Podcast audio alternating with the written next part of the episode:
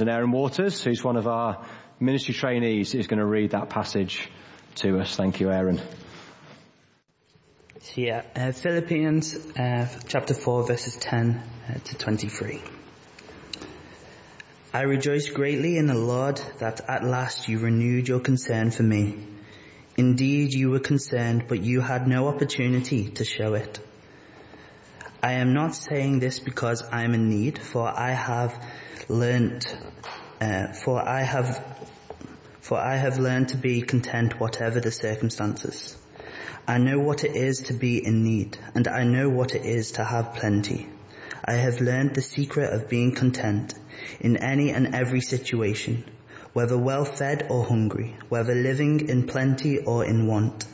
I can do all things through him who gives me strength. Yet it was good of you to share in my troubles. Moreover, as you Philippians know, in the early days of your acquaintance with the gospel, when I set out from Macedonia, not one church shared with me in the matter of giving and receiving, except you only. For even when I was in Thessalonica, you sent me aid more than once when I was in need. Not that I desire your gifts, what I desire is that more be credited to your account. I have received full payment and have more than enough. I am amply supplied. Now that I have received from Epaphroditus the gift you sent, they are a fragrant offering, an acceptable sacrifice pleasing to God. And my God will meet all your needs according to the riches of his glory in Christ Jesus. To our God the, and Father be glory forever and ever. Amen. Greet all God's people in Christ Jesus. The brothers and sisters who are with me send greetings. All God's people here send you greetings, especially those who belong to Caesar's household. The grace of the Lord Jesus Christ be with your spirit. Amen.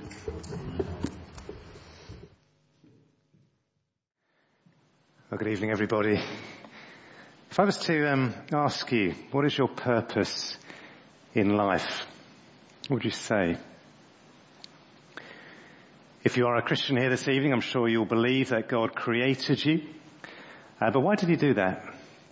Why did He make you? What is the purpose that He He gave you?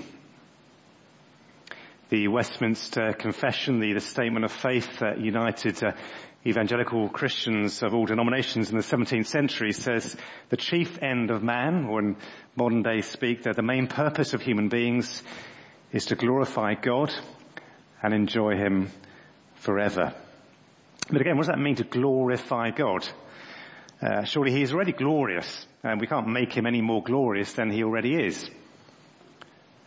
Well, to glorify God means to reveal His glory to others to make his glory known, to show that he is God and there is no other. The question, of course, is how do we do that? And the clue is in the second part of that statement, um, to, to glorify God and enjoy Him forever. In his book Desiring God, John Piper questions the use of that word and. Um, he asks, are these two separate things, glorify God and enjoy Him forever? Sometimes you glorify God Sometimes you enjoy him. Sometimes he gets glory. Sometimes you get joy. Um, well, the conclusion he comes to, which I think is right, is that they are not two separate things. They are linked. We glorify God by enjoying him. After all, the Bible tells us that everything we do is meant to be for the glory of God. 1 Corinthians 10 says, whether you eat or drink or whatever you do, do all to the glory of God the theme sentence that's been running through this um, uh, series in Philippians is selfless, humble witnesses who are focused on living for the glory of God. And in our passage this evening in verse 19 to 20, if you could look down at that, we read, My God will meet all of your needs according to the riches of his glory in Christ Jesus. To our God and Father be glory forever and ever. Amen. Ultimately, the purpose of our lives as Christians is to live for God's glory. So what does our passage this evening tell us then about living for God's glory? Let's have a, have a look at it. And the thing is that comes through this passage is that we glorify God through our contentment, through enjoying Him. We glorify God by enjoying Him. In this year's um, World Happiness Rankings, the UK came in 19th, just above the uh, United Arab Emirates. Uh, top two places were two Scandinavian countries, Finland and Norway which is difficult to believe given that uh, in winter they don't have any daylight. Um, but so there you go. Um, are regional variations in the UK, but the real differences um, sprang up to in age groups. Apparently personal well-being dips in middle age, um, recovers sharply thereafter. Looking forward to that. Um, so the people in their 70s, if you're in that age bracket this evening, are happier than those in their late 40s. Well, to be honest, I'm surprised we're as high as 19th place. Um, because we are a bit of a nation of whingers, aren't we really? Um, there's lots of Victor Meldrews around. Um, what are some of the things we moan about? Bad drivers, poor customer service, weak internet connections, cold callers. Apparently we grumble at least 11 times every weekday and 16 times over the weekend. So what makes us happy? Well, some of the things I'm sure you might think of, a comfortable home. That makes us happy. Holiday in the sun. Eating and drinking. Family and friends. Now people's big problem is that they depend on all these things for their happiness. And secondly, that they have to obtain all these things themselves. Um, in other words, they think they have to make their own happiness. And if they don't, they feel a failure. Uh, and part of the problem is that people compare their happiness with other people's happiness. It's not just about me having a good time. I've got to be having a better time than everybody else. I need to tell everybody I'm having a good time as well. Facebook has a lot to answer for, doesn't it? Well, here in verse 11 of chapter 4 of Philippians, Paul says something quite amazing. He says, I have learned to be content whatever the circumstances. You don't have to work really hard to be successful and earn money to buy things that will make you content. You don't have to have everything that everybody else has. Your circumstances don't determine your level of contentment. Because all you need is contentment in God. In other words, all those things we just mentioned which give people pleasure, which give them, make them happy, which make us happy, if we have them, that's great. But if we don't, if God was to take them all away, would we still be content? Paul's not just saying that here. You know, he's literally had everything taken away. He's, he's in prison for being a follower of Christ. He has no home with a comfy bed. He can't even see the sun. He's got no decent food their friends and family with him. Not much chance for exercise. The ironic thing in this country is that we have so much today and yet we find it harder than ever to be content. Paul says, I know what it is to be in need and I know what it is to have plenty. He says again in verse 12, I've learned the secret of being content in any and every situation, whether well fed or hungry, whether living in plenty or in want. So what is this great secret of contentment that he has?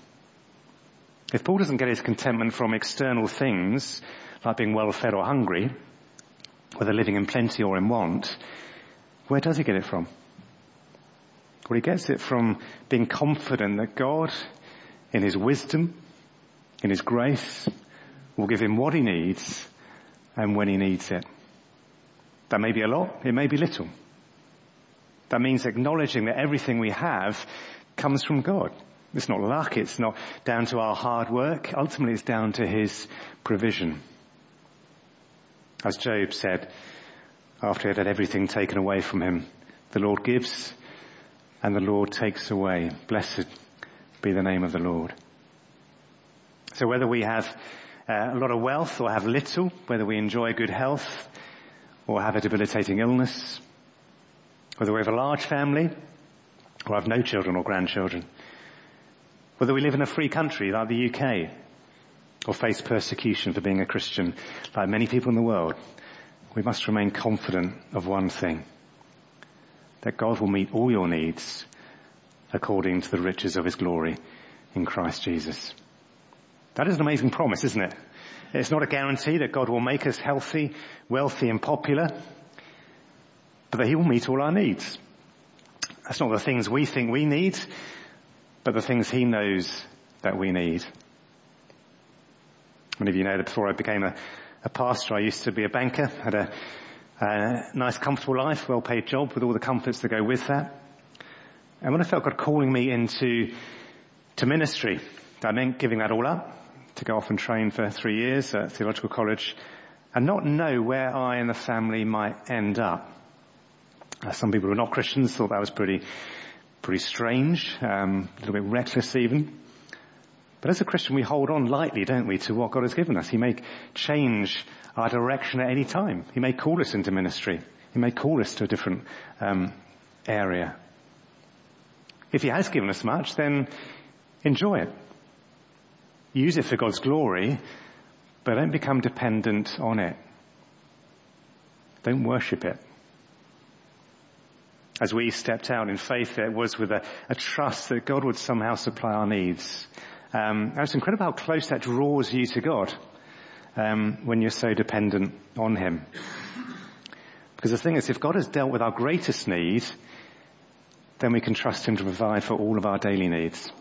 Our greatest need is to have a relationship with God. Um, to have a relationship with God means first to accept that we're spiritually poor. We need that relationship with Him.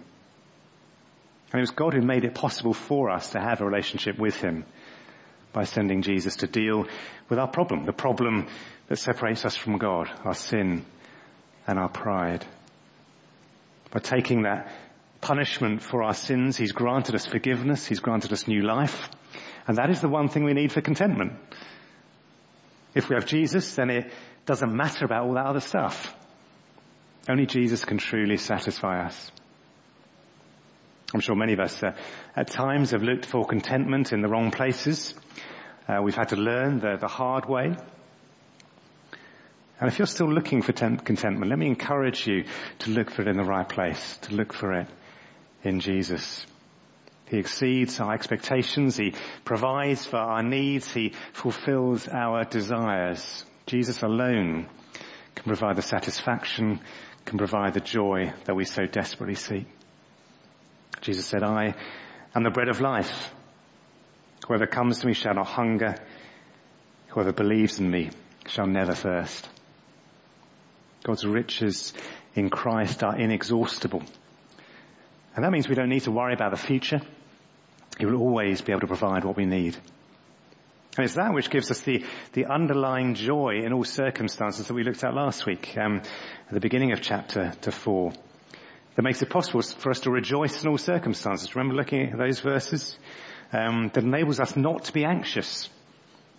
That gives us the peace of God which transcends all understanding.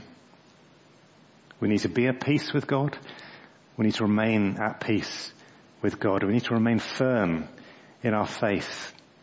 And just as our conversion was down to God's grace, so will our perseverance in faith depend on God's grace. Remember the first sermon in this series back in chapter one? Um, back there it said, um, he, in verse six, he who began a good work in you will carry it on to completion until the day of Christ. Or chapter 3 verse 21, look over the, the page there. The Lord Jesus Christ who by the power that enables him to bring everything under his control will transform our lowly bodies so that they will be like his glorious body or chapter 4, verse 7, the peace of God, which transcends all understanding, will guard your hearts and your minds in Christ Jesus. We glorify God through our contentment in Him, but also through our dependence on Him. And those two are very closely linked. The big question though is how content am I in Christ? How content am I in Christ? If we are Christians, we, I'm sure we would say, well, I'm content in Christ. That is where my contentment lies. But can we truly say the same as Paul? That I've learned the secret of being content in any and every situation, whether well fed or hungry, whether living in plenty or in want. Because the thing is, most of us here do live in plenty. Um, most of us have not known what it is to live in want. How would we feel if God were to take everything away?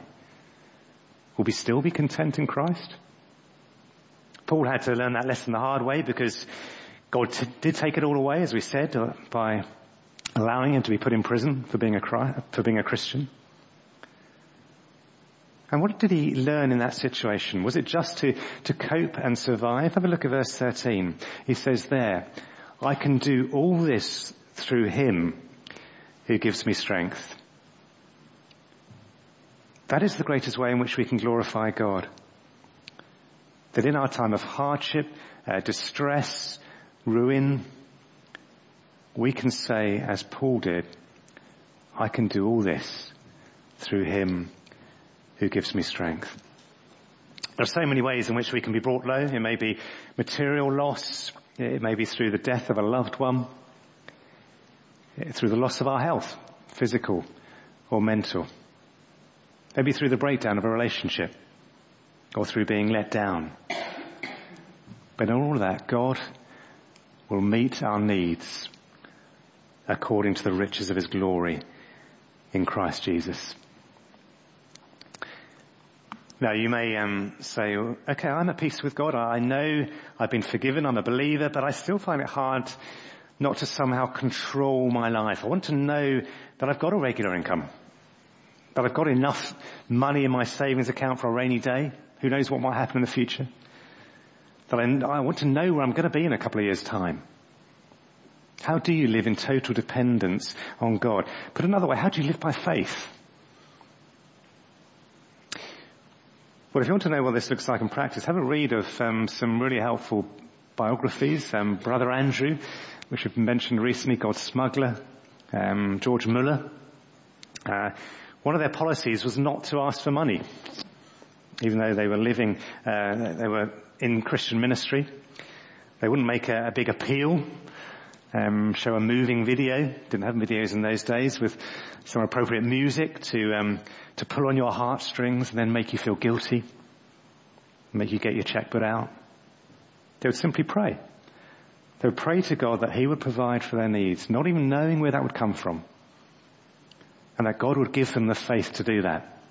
One example of this from God's smuggler was when Brother Andrew needed to pay his visa, which um, would mean he could stay at the Bible school he was at in, um, I think it was in Scotland. Um, when Andrew received a visitor the day before he needed to send off his visa, he was confident that the visitor coming to him would um, give him money to pay for that visa. But uh, the visitor was um, a guy called Richard, a man who Andrew had met in the slums in, in Glasgow. Uh, Richard hadn't actually come to give him any money. Um, he'd come to ask for money. Well, Andrew explained he didn't actually have any money himself to give to him.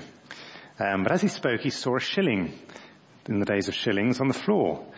And that shilling was um, just how much he needed to pay for his visa. But rather than keep the shilling for himself, he gave the shilling to, to his brother in need. He'd done what he knew was right, um, not knowing where the money would come from his visa. Uh, minutes later, he received a letter, and in it was 30 shillings. God had provided in his way. He just needed to trust. Paul says in verse 13, I can do all this through him who gives me strength. But coming back to that situation, if we are in plenty, how do we glorify God through our contentment and through our dependence on him? The answer comes um, in the next bit, through our generosity. The way God supplies our needs is often through his people by touching their hearts to give to those most in need. Uh, which is what happened here. The Philippians had a real concern for, for Paul, and the way they showed that was by sending him gifts. Have a look at verse 14. said, it was good of you to share in my troubles. Moreover, as you Philippians know, in the early days of your acquaintance with the gospel, when I set out from Macedonia, not one church shared with me in the matter of giving and receiving except you only.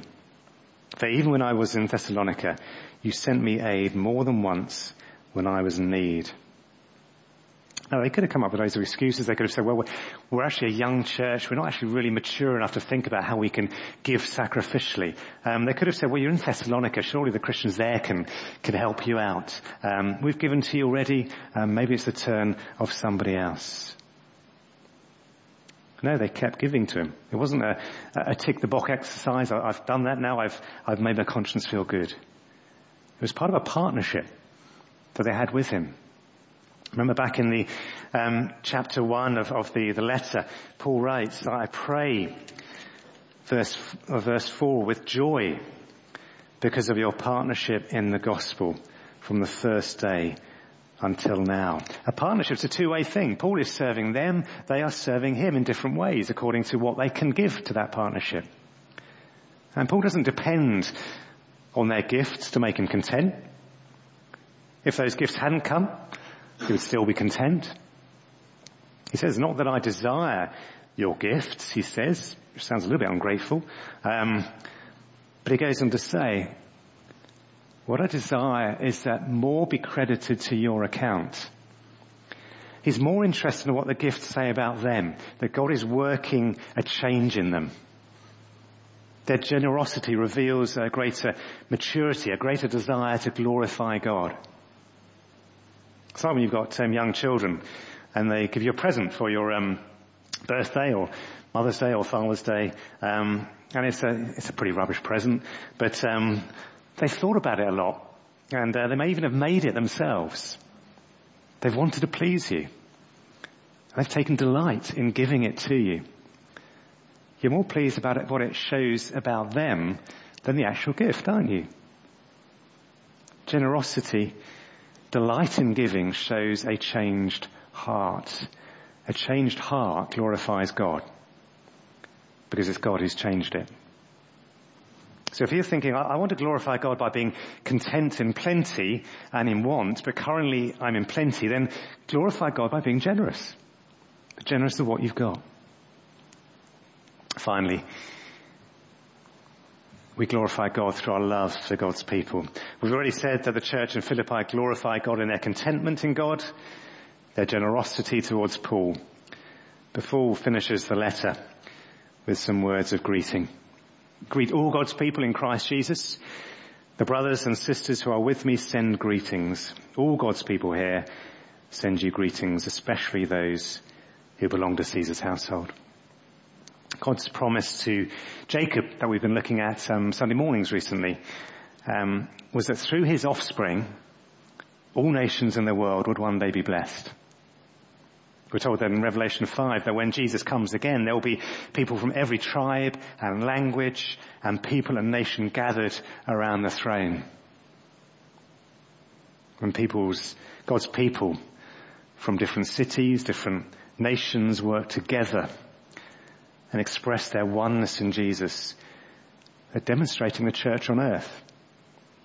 The church, the people that God is preparing for heaven, the bride that he's dressing. And as he does that, we're glorifying God.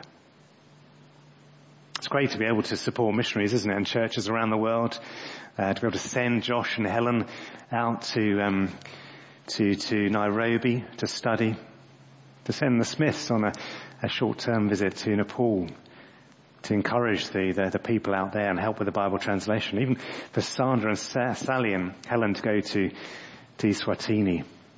It shows that we're not just a group of people in a little village in Buckinghamshire meeting to serve our own needs. We're part of a much bigger thing. We're part of a universal church. We belong to a big God. And it's a reminder that what keeps us going is the grace of our Lord Jesus Christ. The grace of the Lord Jesus Christ be with your spirit. Paul finishes his letter. We won't be able to glorify God through our contentment, through our generosity, through our love for God's people without the grace of the Lord Jesus Christ. Last week, Wellesley gave us the one challenge to memorize one verse a week. Uh, hopefully you've uh, uh, managed to do that this, this last week. But uh, why not going into this next week, memorize this one. And not just memorize, but ask God to help you really believe it. to believe it in your heart that my God will meet all my needs according to the riches of his glory in Christ Jesus. To our God and Father be glory forever and ever. Amen. Let's um, just have a moment of quiet to reflect on what we've heard. Maybe just reflect on what it is in which you find contentment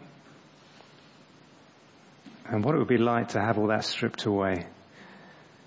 Would your contentment still be in Jesus Christ? Think about how you can glorify God in your contentment, in your generosity, and through the love for God's people. Moment of quiet to hear what God is saying to, to you and to respond to that.